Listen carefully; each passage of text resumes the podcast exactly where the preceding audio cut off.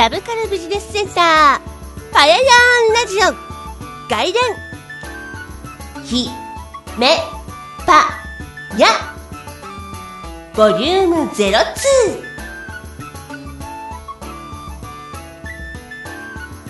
提供はアニメ漫画サブカルで就労支援するサブカルビジネスセンターの提供でお送りいたします。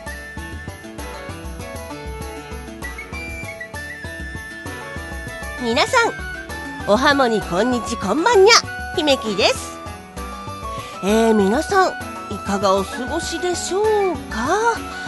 えー、最近はですね何と言いますか季節の変わり目というんでしょうか。実に気圧の上下が激しい日々が続いております。えー、各いう私も、あのー、気圧の変化の、なんて言いますか、影響を受けまくって、体調不良が続いております。いや、本当、まさか気圧ごときでこんなに体調が変わるとは自分でも思ってなかったんですけれども、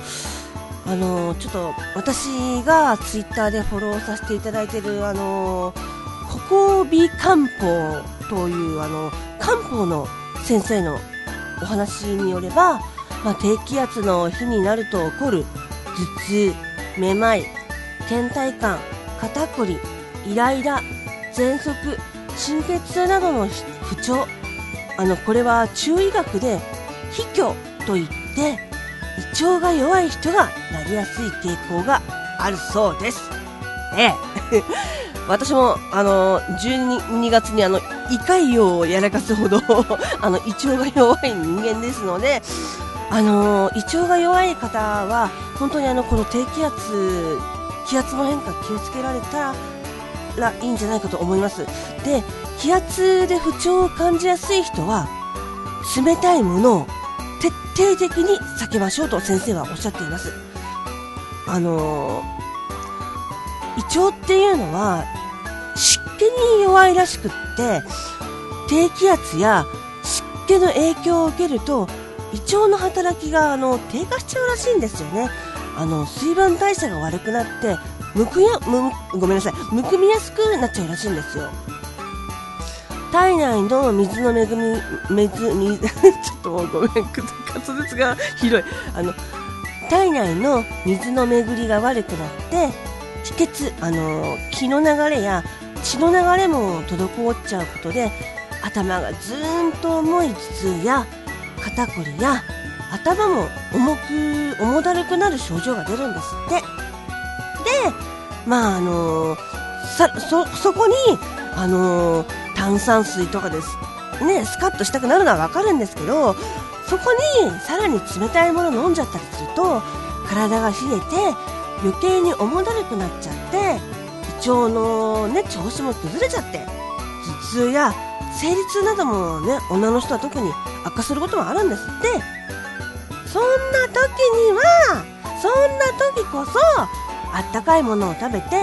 胃腸に負担をかけないことが大事なんですって。で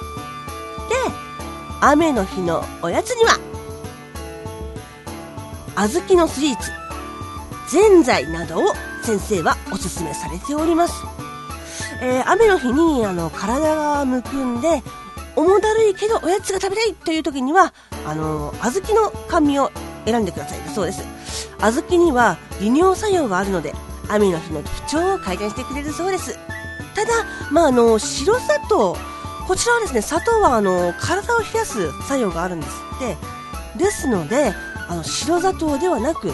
黒砂糖や蜂蜜などの天然甘味料を使ってほしいとのことだそうです。あとはまあ頭痛やだるさを和らげるつぼ押しですとか、まあ、リラックス睡眠ですかね。お風呂にゆっくり全身浴をして早くお布団に入ったりよく寝れるようにアロマオイルの香りでねリラックスしたりですとか、まあ、ちょっと一工夫された方がいいのではないかと先生はお話しされております。私もですね、あの最近はもうあの夜ではなくあの朝起きて朝にあのお風呂入るようにしておりますそしたらねあのやっぱりあの体調が違いますね。うん、朝すっきりして、非常に気持ちいいです。ですので、えー、皆さんも、ぜひぜひ、毎日朝起きたら、朝にお風呂、もしくは、朝に、さゆ、温かいお湯を、あの、一杯飲むといいそうです。あの、左右もね、あの、ぬるま湯をぐーっと一気に飲むんじゃなくて、熱々の左右をズビ、ちびちびちびちび飲むのがいいそうですよ。えー、コロナもですね、やっと、えー、3月 ?4 月から医療従事者の方からワクチン接種がね、受けれるようになりましたけれども、まあ、ちょっとね、私たち一般の人間はいつになるやらといった感じですよね。私なんかはあの、肝炎を持ってるんで、基礎疾患があるんで、もしかしたら早めにちょっとワクチン受けれるかなといった感じではあるんですけれども、まあ、何にしてもちょっと早めに、早めにというか、ね、可及的速やかに、あの、いろんなね、一般の方々が、特にね、あの、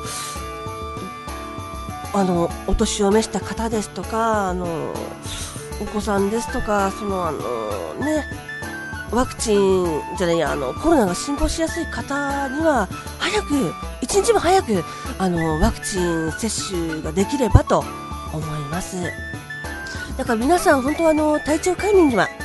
気をつけてくださいね。これから本当季節の変わり目でね、あの、気温差が激しくなったり、ね、あの、あれですよ、花粉。肉気花粉。私はあの花粉症ではないのでわからないんですけども、花粉の季節になったりもしますんで、本当に皆さんどうぞご自愛くださいね。またあの、花粉とかについても、花粉症についてもちょっと、あの、この例のあの、漢方の先生のお言葉をご紹介できたらと思います。ではでは、姫木でした。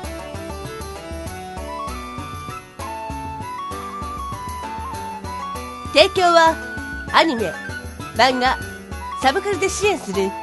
サブカルビジネスセンターの提供でお送りいたしました。